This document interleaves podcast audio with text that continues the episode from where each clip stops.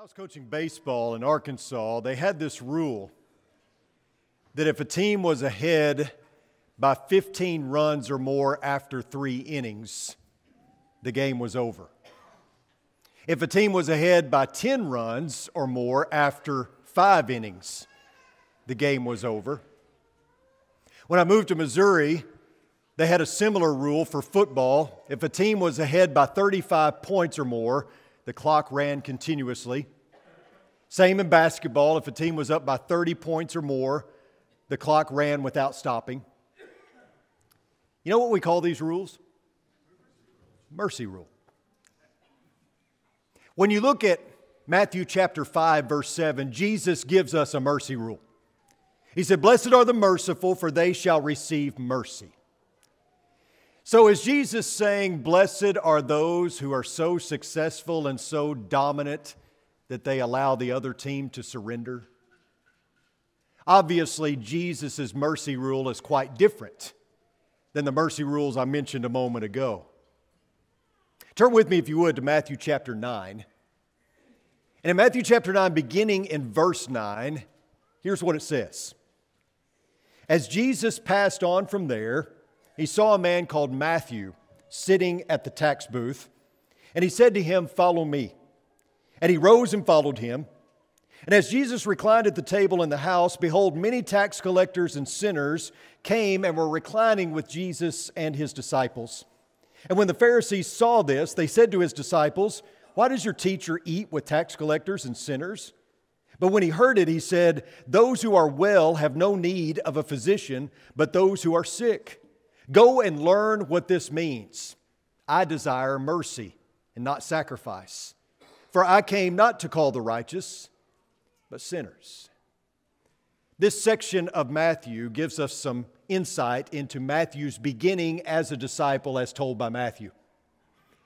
And Matthew sums up his life like this I was a tax collector. Perfect summation of his life before Jesus. And by now, you've sat through enough Bible classes and enough sermons of mine to know that tax collectors weren't highly esteemed in Jesus' day. Tax collectors were the dregs of society, they were not respected. A tax collector was not allowed to give testimony in a trial. A tax collector was not allowed to worship in the synagogue. A tax collector was the lowliest of low people. Now, what we know about tax collectors is that they were not Roman, they were Jewish. And so a Jew was considered the Benedict Arnold of his day if he was a tax collector. He was considered a traitor, right? He had no value in society. A tax collector was commissioned by Rome to go and collect taxes from the people. Now, we know something about this because we pay taxes and we're not real fond of the IRS. But our interaction is very impersonal, right? Because our taxes are taken out of our paycheck. We don't really interact with a person. Not so in Jesus' day and time. A Jew who was also a tax collector would go door to door and collect the taxes. And as we've talked about before, the tax was set by the Roman government, but the Jew who was collecting the tax as a tax collector could collect anything above whatever Rome had set for the tax. And as you can imagine, this led to gross abuse. No one really knew what Rome had set as the tax. And so there was great exploitation. And many tax collectors were getting rich off the backs of their neighbors. And again, this caused a lot of animosity. I want you to consider that we are invaded and we're taken over by Russia. And so now we don't pay taxes to the US government anymore, we pay taxes to the Russians. But Russia commissions US citizens to take up a, uh, the taxes and to go door to door to do so. What if it was your next door neighbor who was coming to your door asking or demanding the tax? That would make you think of that neighbor a little differently, wouldn't it? And that's kind of what's going on here in the first century. A Jew, one of their own, would come door to door and demand payment.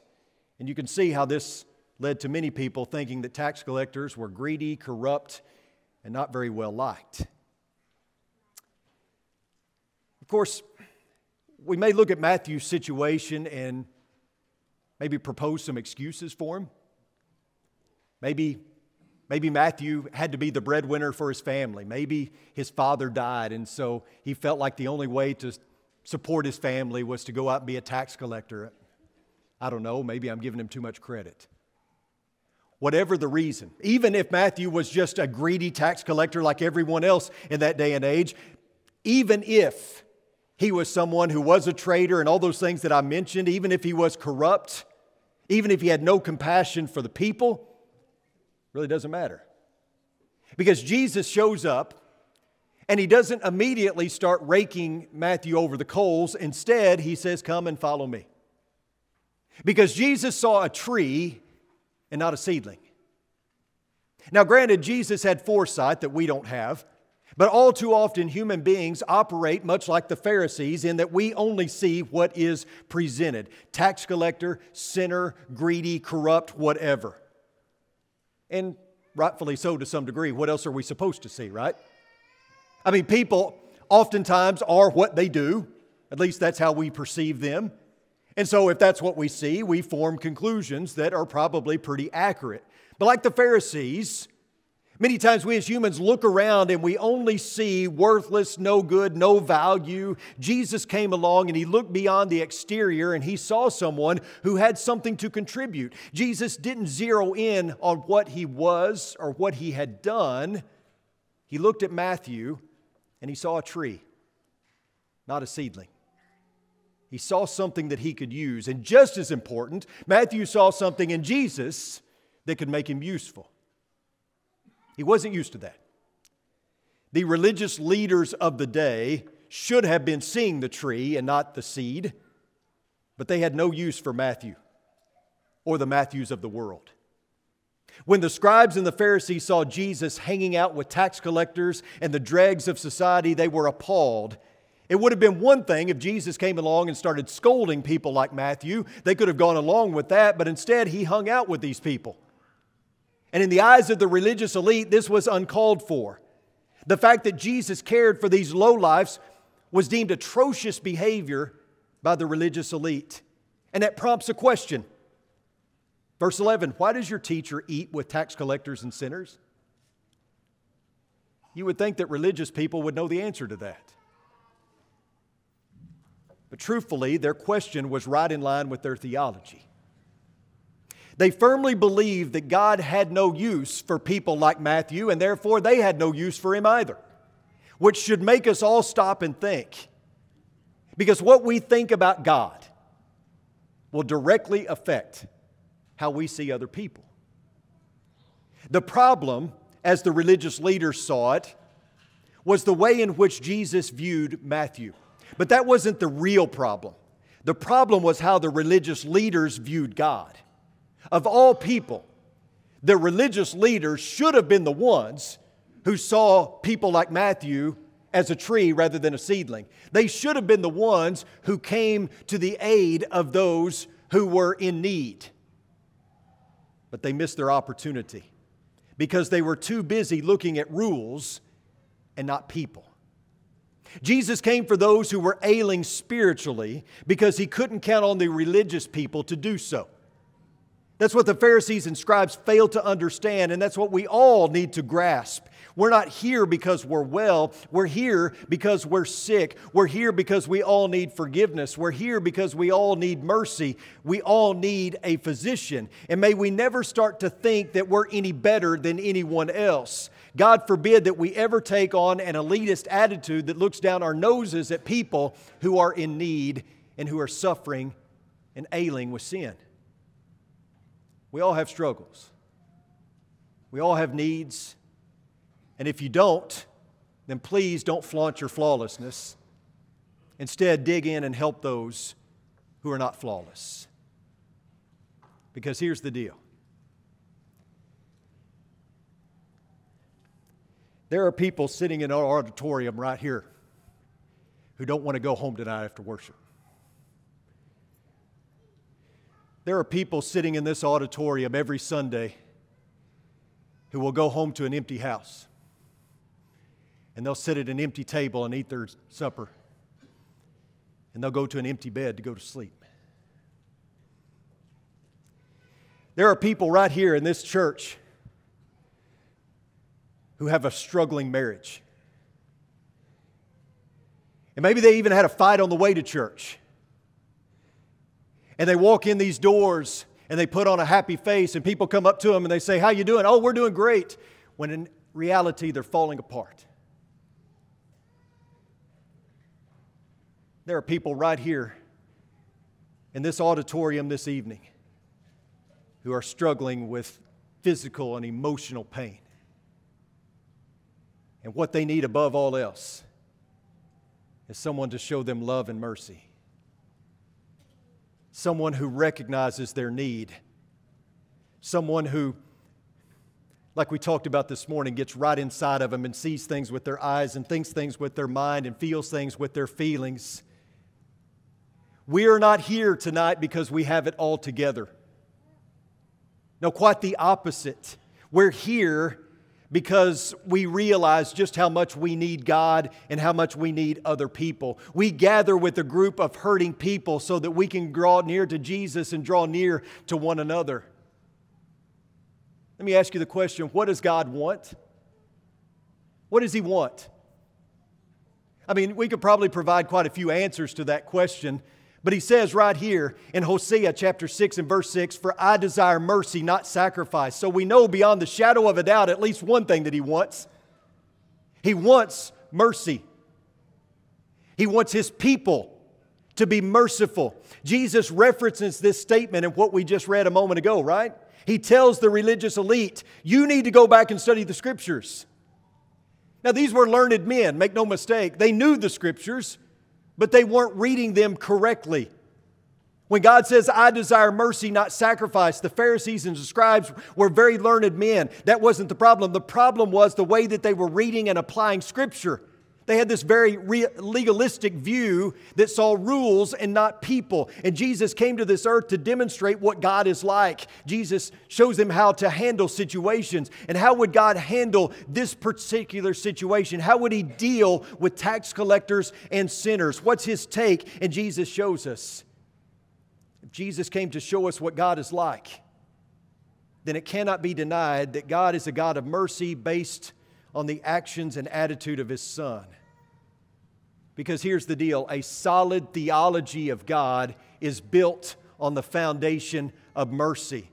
And once we grasp that, it changes the way that we view people. It changes the way that we read Scripture. Because here's the deal we tend to view people by assessing how different we are from them rather than noticing how much we're alike. And the fact of the matter is, we all need mercy. We're all alike in that.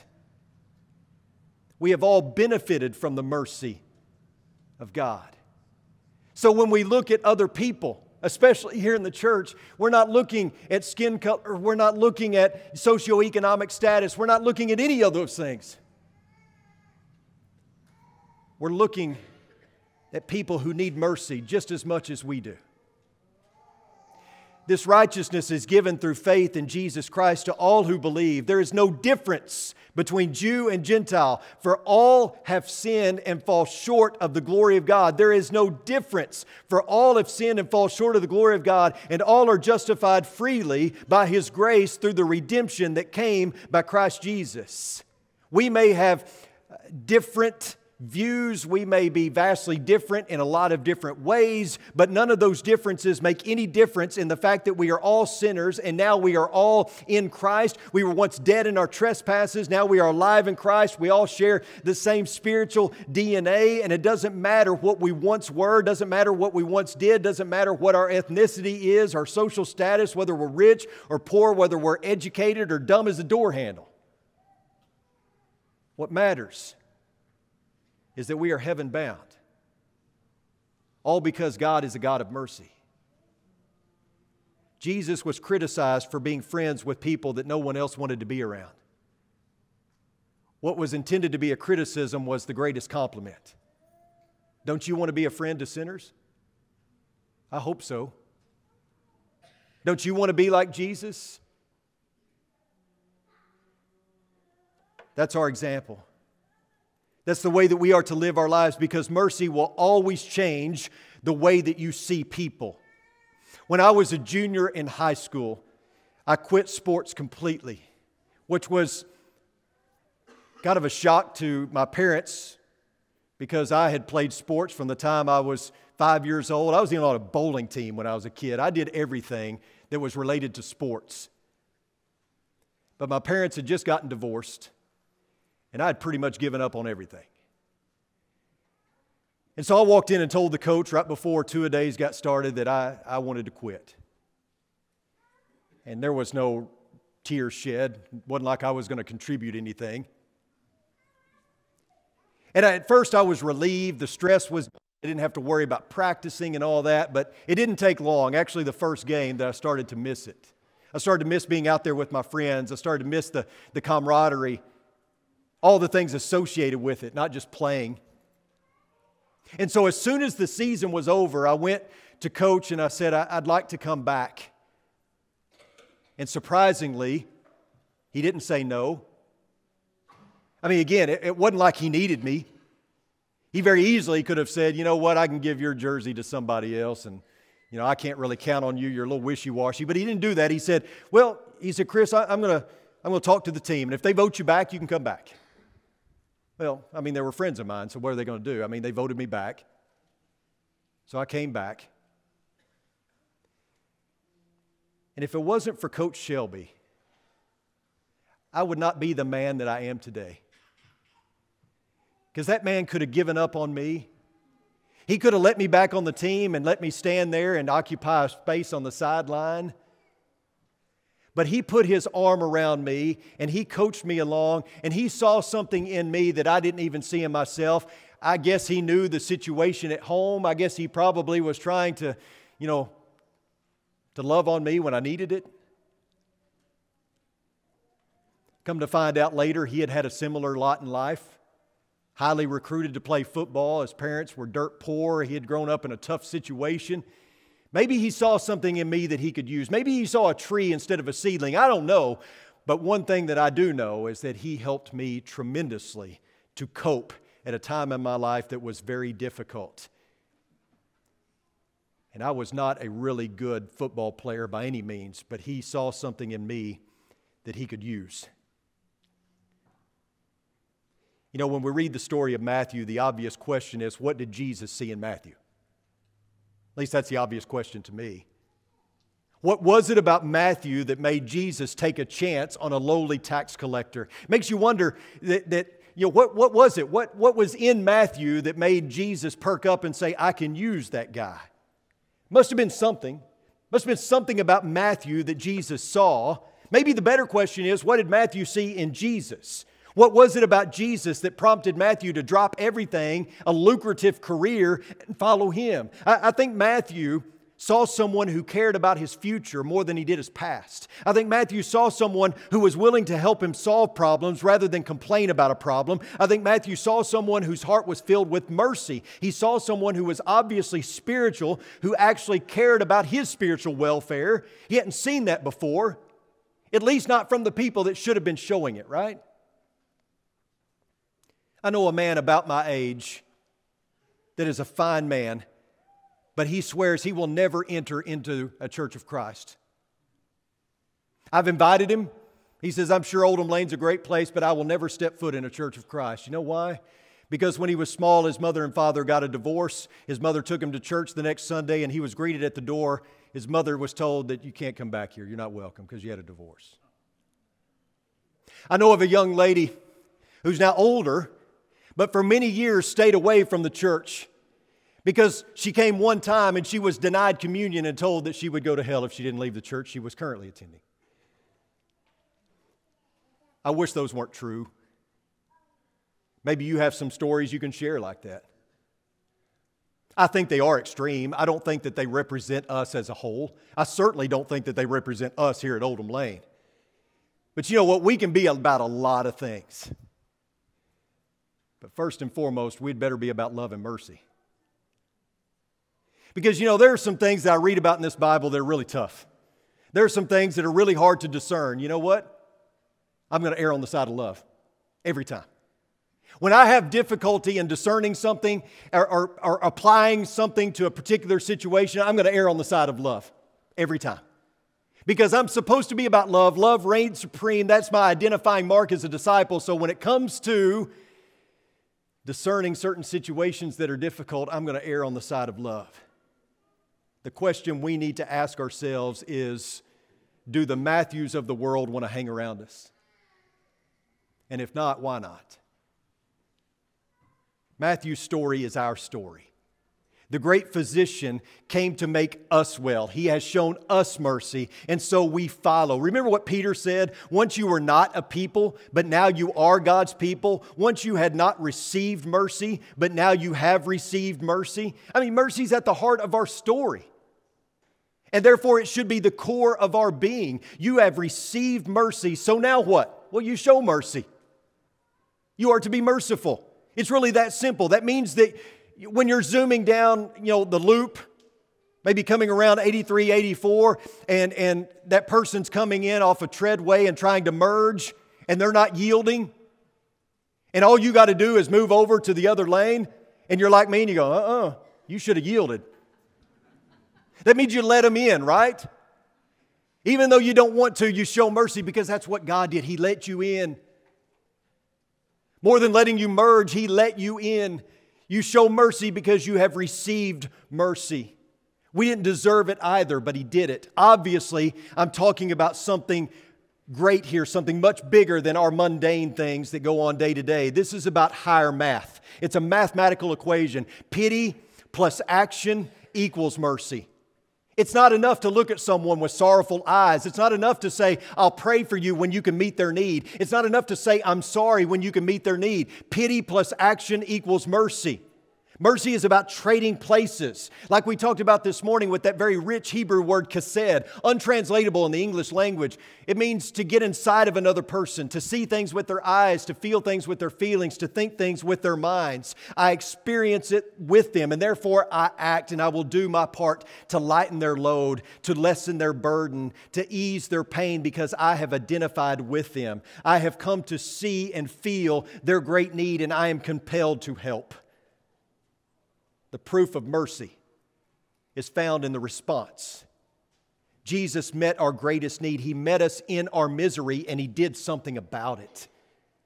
God didn't just look down from heaven and say, I hope you make it. I hope you come through this. No, He met our greatest need. He met us in our misery by sending His Son. The greatest act of mercy and that pity and that compassion that He had upon us moved, us, moved Him to action because just feeling sorry for someone doesn't do the trick. You know, in the greatest act of mercy, Jesus did what we could not do for ourselves. He laid down his life. And so the question becomes how are you showing mercy? Look, I get it. There are commands that we are to follow, and the Bible is very clear. Jesus said, If you love me, you'll keep my commandments. But if you're only focusing on the rules and have no mercy or compassion, you're doing it wrong. If your religion or your theology is such that you start by beating people over the head with a Bible, you're doing it wrong. Because most people don't care how much you know until they know how much you care. Maybe we don't like the idea, but truth is usually not at the top of their priority list.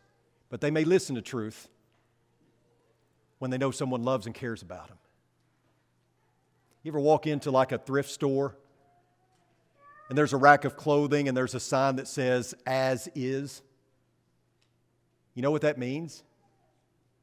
It means that there's some sort of flaw in the clothing that's hanging on that rack.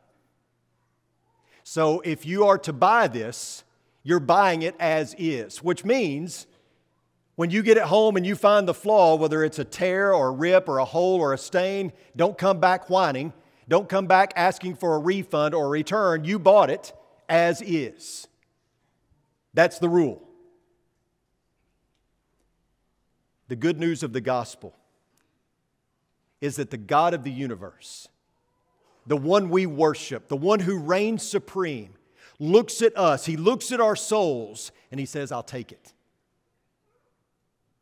I'll take it as is. I'll take it as is. He knew we were stained with sin. He knew we were ripped apart by sin. He knew we were flawed, but He paid the price anyway. Our Heavenly Father looks at us and He doesn't see an as is sign hanging around our necks. He doesn't see a seed, He sees a tree. We should find great encouragement in the fact that when Jesus looked at Matthew, he didn't see a tax collector, he saw a disciple. He saw a disciple that would one day take a pen and write down the story of his life and the story of Jesus' life. Let's pray. Dear Heavenly Father, what a blessing it is to know you to be close to you. May we all be leaders and followers. May we all lead the way as we shine our light in the world and lead others to Christ. And may we always be followers of you.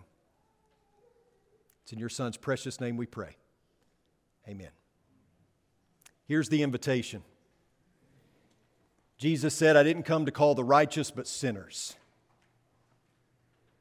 My friends, all you have to do to be a part of what God is doing is stop pretending that you don't have a problem. We all have a problem, right? We all have a sin problem. Some of you have done something about that. Maybe many years ago, you did something about that. And you revel in the glory of Jesus Christ because you're washed in his blood. Some of you may not have done that, but you need to. If we're going to pray, Lord, come quickly, we need to be ready when He does come. So, what do you need to do to get ready? Let us help you tonight. Why don't you come as we stand and as we sing?